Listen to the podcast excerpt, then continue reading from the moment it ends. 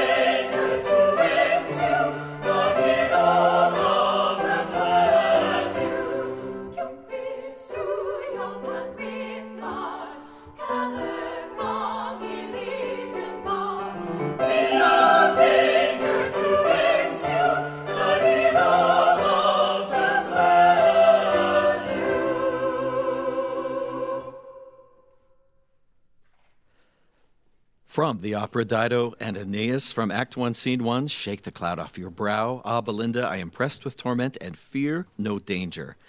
This is Highway 89, a live music performance program broadcast live on Sirius XM 143 BYU Radio and Classical 89. I'm Steven Kapp Perry.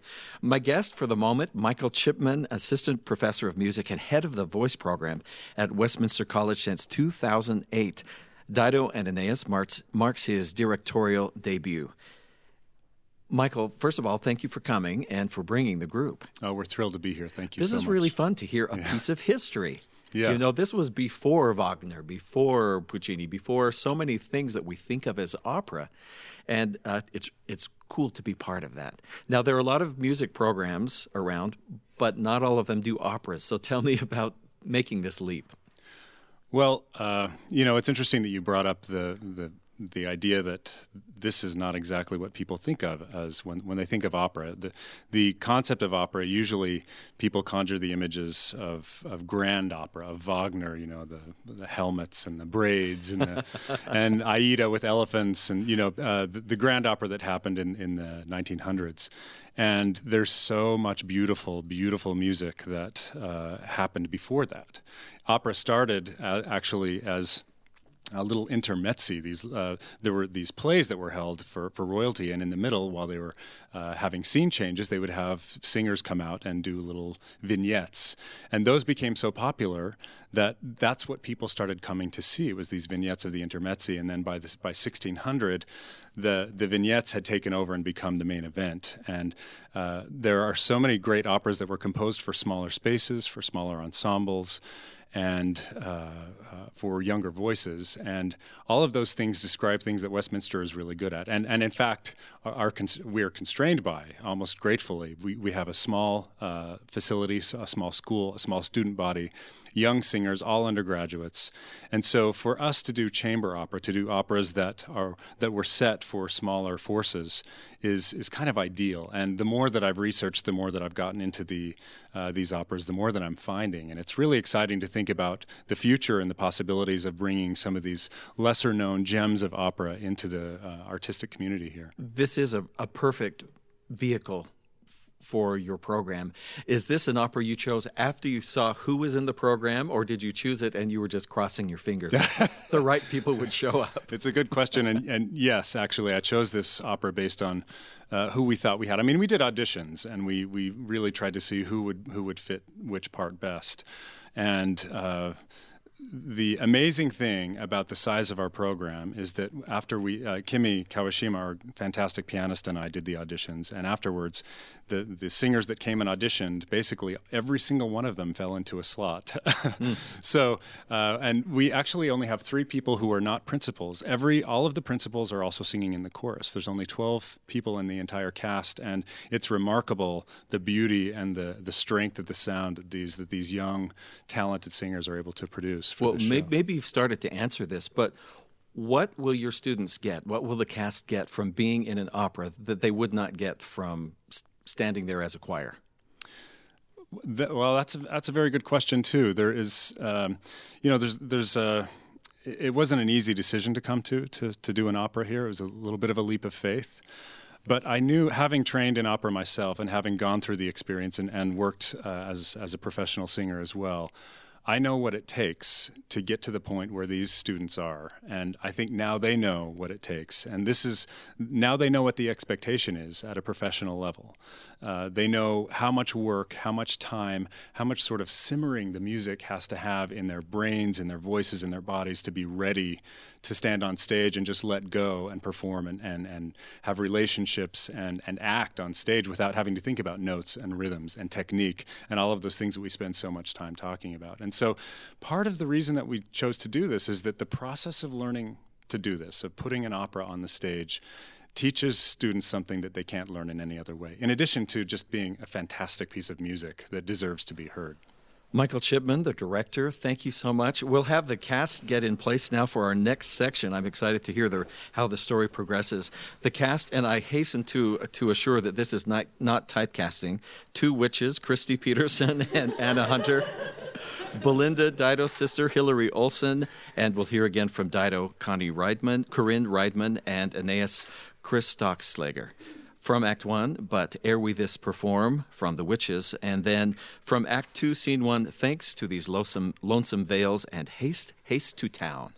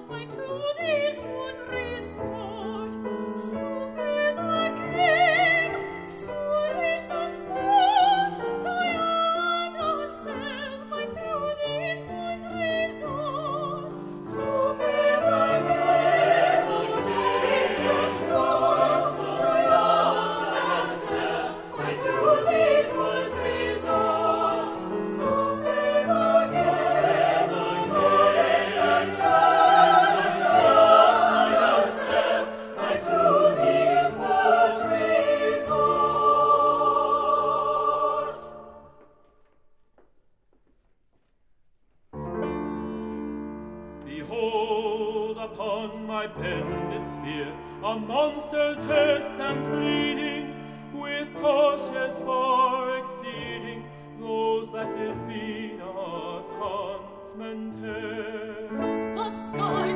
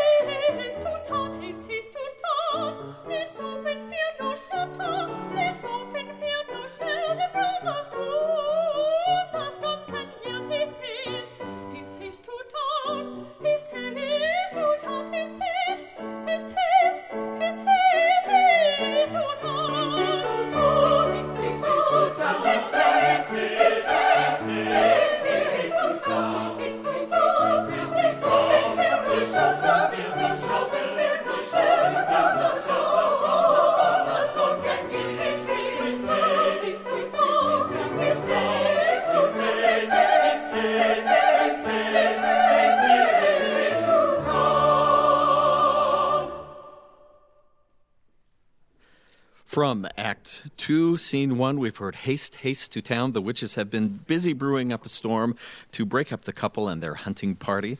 I'm Steven Kapp Perry, and you're listening to Highway 89. Brian Stuckey is the music director for Westminster College, this production of Dido and Aeneas. This is his conducting debut. He's a professional opera singer and cellist and a member of Westminster's adjunct vocal faculty. Brian, thank you so much for coming. It's my pleasure. Happy to be this here. is really jaunty music. I'm looking around the room, and everybody's sort of lilting and, and you know I picture that we all should have powdered wigs or something. Do you have you always loved Baroque? I have actually. Um, I um, unlike a lot of kids who get into music, my first uh, musical love was Baroque music. Um, I think most uh, younger people who discover classical music, if they discover it, tend to discover things that have a little bit more immediate appeal, especially to a you know rowdy little boy like the 1812 Overture or uh, you know, just sort of the noisy or brass music, things it. that sound more like the things that sound like the soundtrack of Star Wars or uh-huh. that sort of thing. And um, I uh, I remember discovering Vivaldi's Four Seasons on a tape that we had um, around the house when I was a kid, and I just fell in love with it. To me. Um, there was something so amazing about the the stress and pull of what was happening in the harmonies of the music, and I loved the activity and sort of the the illustrative nature of what he was doing with the piece. And and probably for a year, when I was 11 or 12, I would fall asleep to the Four Seasons every night, which is so geeky. But that is, I'm owning it. It's the truth. Um, We're with you. We're with you here. and so, um, so yeah, before I really developed a great love for um, for Beethoven and for Tchaikovsky and for Brahms and the others. I I really loved Baroque music, and that included Bach, which for some people is kind of an, an acquired taste later on. But I loved Bach as a as a younger boy. So Brian, I heard in my research that you even had a Pandora station that was Henry Purcell. That is correct. it's a very it's a very reliable that's Pandora way station geekier than the Four Seasons. okay. Now, in the production, you'll be uh, conducting a chamber chamber ensemble harpsichord. So everyone who's listening, picture in your mind instead of the piano harpsichord that just transports mm-hmm. you, and two violins, a violin, and cello. That must be exciting to do. It's wonderful, yes. Um, you know, we work so long with the piano in the rehearsal studio before we get onto the stage, and then we still work for quite a while on the stage uh, before we get the instruments with us. So it, it's just an excellent experience for the students to have that sound underneath them, to have that sort of sustaining support, and to have the added detail of those of those parts. Um, it's just you know it really makes it come alive. Do you think it makes a difference to you as a conductor that, for instance, you've been a cellist? And a singer dependent upon a director. How does that influence what you do? It definitely it definitely influences very much the way I approach it. Having been at the uh, disposal of so many conductors in my life, you sort of certainly develop uh, opinions about what what you would like, you know, what mm-hmm. your ideal conductor would be. And so I sort of strive to be an ideal performer's conductor. Um, I think there are some conductors who uh, whose goal is to sort of make sure that their vision of the piece is realized no matter what. And then there are other conductors whose goal is to is to elicit the best possible performance from the forces that they have at hand. So one final question, which is when you're directing and the people are finally on stage, I mean, are you, can you really direct the actors, or I mean, if they're running from witches and oncoming storms, do you have to sort of yield then and follow and follow what they do? At times, at times that does happen, definitely. But um, we've definitely found um, being on stage and, and working with the the action eh, that that the, the most exciting music happens when we're able to to form a little bit of connection between where I'm at and the stage, and and we're we've really been able to create some magical moments, which is a, a very impressive thing for this being a first time opera troupe. Um, so it's been very exciting. Brian Stuckey, thank you very much, music director from Westminster College. We'll have our trio and the others get in place now. We'll be hearing the cast for this next section Aeneas the Trojan Prince, that's Christopher Stockslager. Dido, Corinne Reidman, Belinda Hillary Olson, and of course, we need to acknowledge again our accompanist, Kimi Kawashima, at the piano. We'll hear Your Counsel All is Urged in Vain, the trio, and Great Minds Against Themselves Conspire. Now that the witches have separated them, the sorceress endeavors to make Aeneas believe that Jove, the king of the gods, has commanded him to leave Dido and embark on a special mission without telling her, which of course breaks her heart.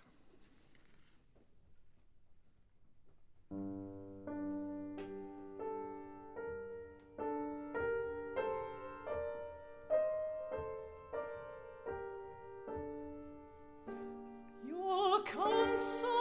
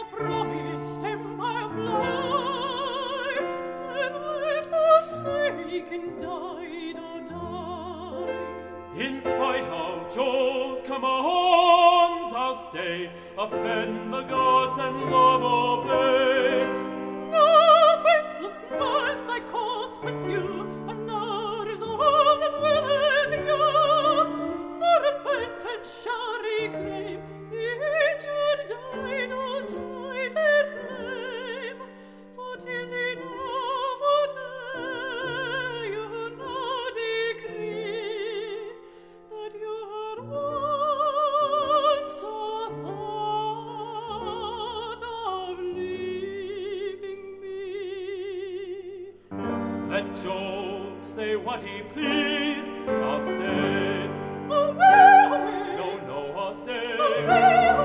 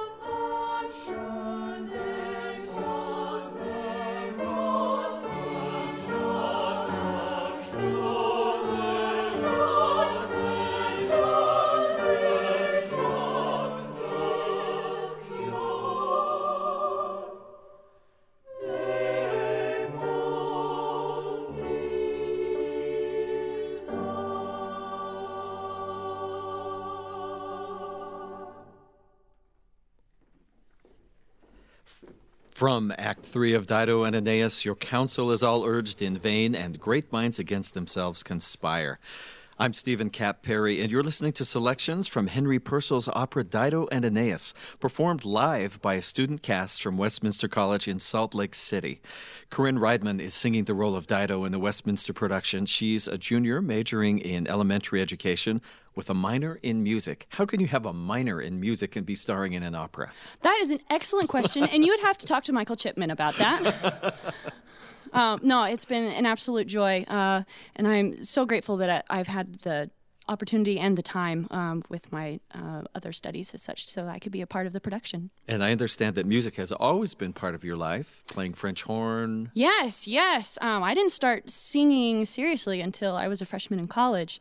Uh, in junior high and high school, I played the French horn. Um, and as a little kid, you know, you always sing. I started um, singing like in three with the Sunshine Generation group that used to be in town. But I never took the voice seriously as an instrument until I started studying with Michael Chipman about two years ago. Were you surprised what you could do? Very, very surprised. I remember the look on Michael Chipman's face that day in October, actually. It was quite memorable. Uh, something in my brain thought, oh, I'm going to try this. And we were doing some warm ups, and he, his eyes, I think, were about to bug right out of his head. And he's like, Have you ever sung like that before? And I was, No. And all of a sudden, it's taken us on this grand trajectory, and I'm so excited to see where it goes. You know, I have spoken with more than one singer who does opera who at some point felt this shift in their voice or, or their mind that you're talking about and found this other thing that they didn't even know was in them. I think that's remarkable. Yeah, I do as well.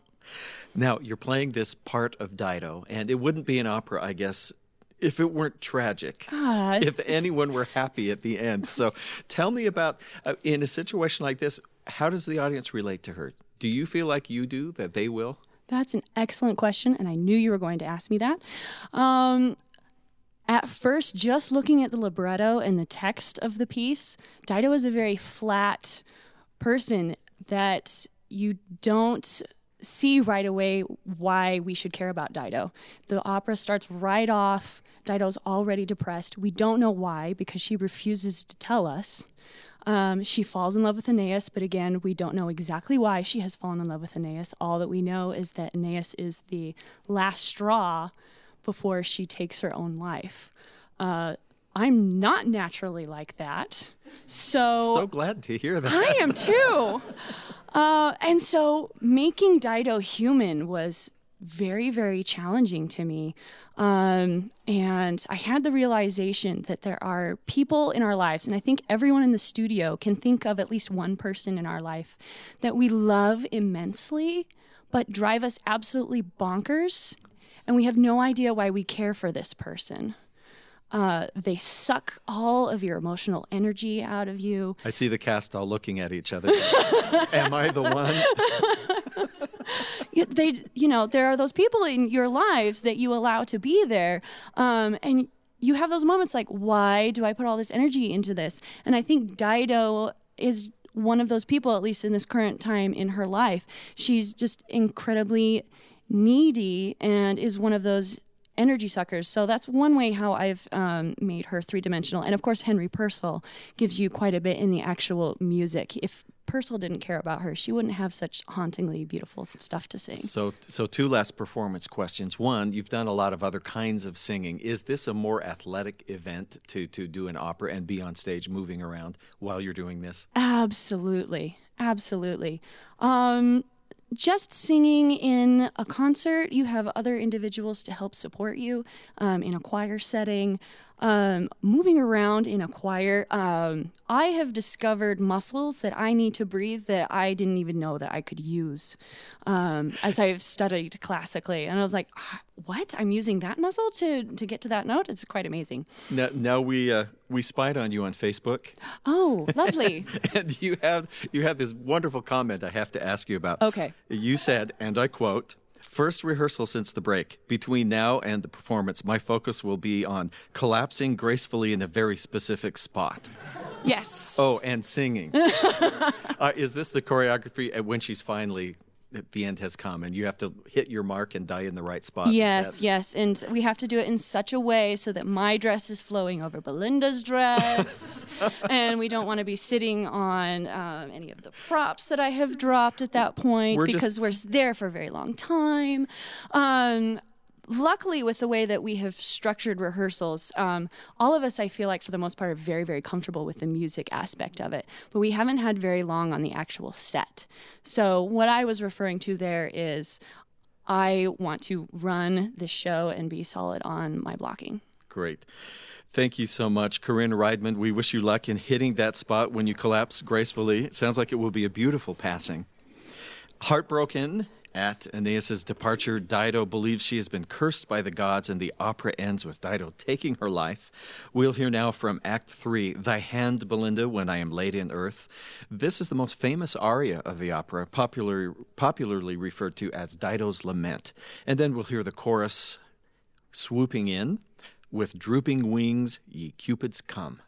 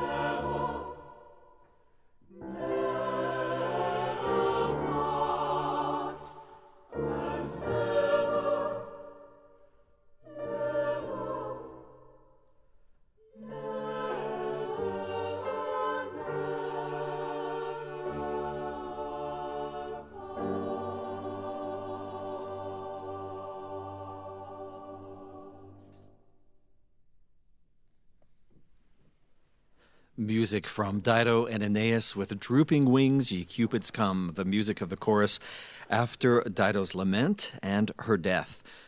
That ends this very enjoyable piece of history, this edition of Highway 89. This hour featured student singers from Westminster College performing selections of Henry Purcell's Dido and Aeneas, and they were accompanied throughout the hour by pianist Kimi Kawashima. I've also chatted with conductor Brian Stuckey and the director of Westminster's first fully staged opera, Michael Chipman. Michael, thank you so much for bringing your cast today. It's been such a pleasure. Thank you. It has been a pleasure for me to be reminded that there's also opera that doesn't need subtitles. nice to hear it in English. The Opera Studio program at Westminster College gives young singers the chance to learn the art of singing on stage. Performance opportunities include operas with chamber ensemble, opera scenes, and other special events on and off campus. Westminster College is located in Salt Lake City, Utah, and information about the school's music program, as well as upcoming productions and performances, is easily found online at westminstercollege.edu slash music. Performing live on national radio isn't an easy task for any musician, and I'd like to once again thank all of our musicians one more time for being here and giving us a great performance. And I wish you all best of luck with your upcoming show. We're always glad to hear from our listeners. We welcome your comments and questions about the program. To contact us, simply email us at highway89 at byu.edu. Highway 89 is a production of BYU Broadcasting in Provo, Utah. The recording engineer is Mark Waite, and the show's producer is Jackie Tateishi. I'm Steven Kapp Perry. Thanks for listening.